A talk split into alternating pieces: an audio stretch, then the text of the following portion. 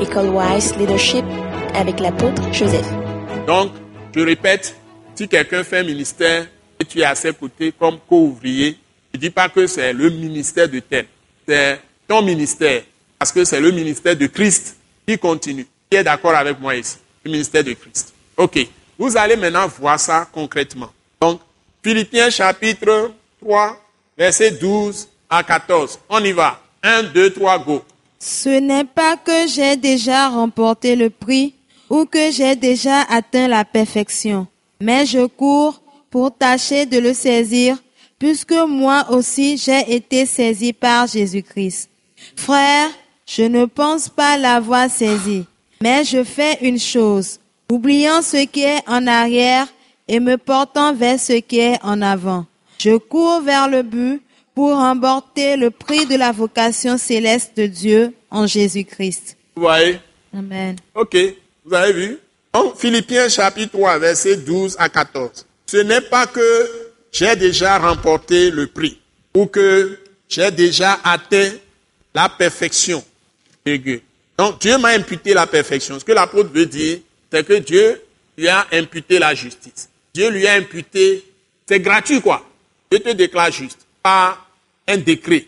Donc, Dieu est le président des présidents. Donc, Jésus-Christ est le président des présidents. Donc, c'est lui qui décrète que toi, tu es juste. Tu peux dire que en toi-même, tu n'es pas juste. Mais Dieu dit tu es juste. Ah, Il ne t'impute plus le péché. Comprenez ça.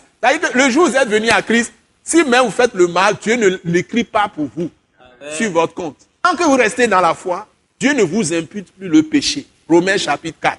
Qui est content ici là Je ne sais pas si vous voyez, vous mesurez. Hein? Les, gens, les gens peuvent dire, vous êtes ceci, vous êtes cela.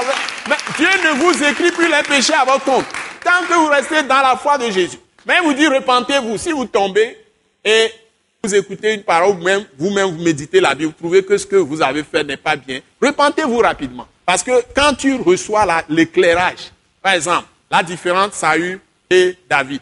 David fait des choses, les prophètes viennent et Dieu révèle son prophète. Les prophètes viennent dire, David commence à pleurer et à demander pardon à Dieu. Saül, lui fait des choses mauvaises et Dieu révèle son prophète. Le prophète vient lui dire, il dit non, il persiste, il dit ce qu'il a fait, il est bien. Il dit même que dans 1 Samuel 15, 1 Samuel chapitre 15, allez lire ça. Il dit, j'ai fait tout ce que l'Éternel m'a dit.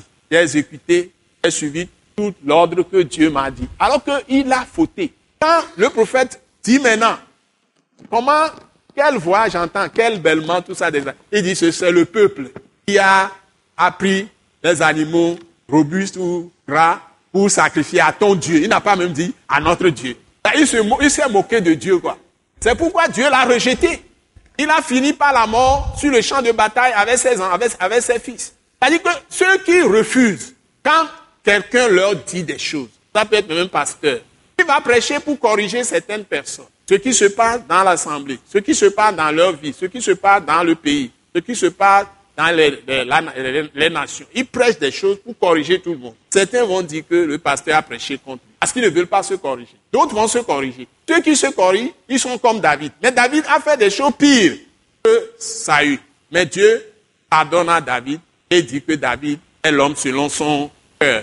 C'est ça la réalité. Donc, si Dieu dit que nous sommes justes par le sang de Jésus, il nous déclare totalement bons par le sang de Jésus. Il déclare saints que nous n'avons pas de péché devant sa face par le sang de Jésus. En nous-mêmes, nous ne sommes pas tout ça, mais il nous l'a imputé en Jésus-Christ. Donc nous pouvons maintenant travailler pour que cette justice que Dieu nous a donnée, cette droiture gratuitement, cette bonté gratuitement, nous travaillons maintenant pour que cela soit réellement dans la pratique, manifesté dans nos vies. Vous voyez C'est ça notre travail. C'est pourquoi on, on doit, on dit la parole abonde au milieu de vous. On doit enseigner abondamment, la parole de Dieu aux saints pour qu'ils connaissent la pensée de Dieu. Et connaissant la pensée, ça va renouveler leur intelligence. Ils seront transformés. Ils vont commencer à agir comme Dieu. Et ils vont pratiquer la justice, ils vont pratiquer la droiture, la vérité, ils vont être remplis d'amour, etc. C'est cet exercice que nous faisons. Donc l'apôtre Paul le dit bien ici. Il dit, ce n'est pas que j'ai déjà remporté le prix. C'est-à-dire atteint. Le prix, ça veut dire que tout ce que Dieu lui réserve est pour être dans la gloire. C'est pas, il a déjà tout ça. Par exemple, la délivrance de notre corps, la rédemption de notre corps, ne jamais plus être malade. Ça peut être que pour le moment, il n'est pas encore arrivé à ce niveau. Par moment, il a des indispositions dans le corps. Mais Dieu dit que par ces meurtrissures, par les meurtrissures de Jésus, nous sommes guéris. Mais c'est déjà déclaré. Dieu, lui, il a déjà fait. Et tu dois travailler à ce que ça devienne une réalité dans ta vie. Mais ce pourrait que tu peux être encore malade. Ça ne veut pas dire que Dieu t'a abandonné. Tu dois encore saisir cette promesse. Tu proclames ces paroles jusqu'à ce que tu sois totalement guéri. Si demain la maladie revient, tu ne regardes pas hier. Tu recommences. C'est ça le combat de la foi. Alléluia. Même si tu es en train de travailler et ça ne va pas aujourd'hui, et demain, tu te retrouves encore sans travail, ne dis pas que Dieu t'oublie. Il faut continuer à prier jusqu'à ce que Dieu te délivre. Mais lui dit, t'as béni de toutes sortes de bénédictions dans les lieux célestes. Donc il ne te voit pas comme un chômeur. Pour lui, il a déjà pourvu à ton travail, à ton manger. Donc si tu as difficulté sur le terrain, utilise sa parole. Rappelle-lui ça et continue à prier. Et entre-temps, il va mettre quelqu'un sur ton chemin, tu vas quand même manger, tu ne vas pas avoir faim. Alléluia. Ce message l'apôtre Joseph Kodouak Bemehin vous est présenté par le mouvement de réveil d'évangélisation, Action toute âme pour Christ international, Attaque internationale. Pour plus d'informations et pour écouter d'autres puissants messages, merci de nous contacter au numéro indicatif 228 90 04 46 70 ou de visiter le site web atacinternational.org. Soyez bénis en Jésus-Christ.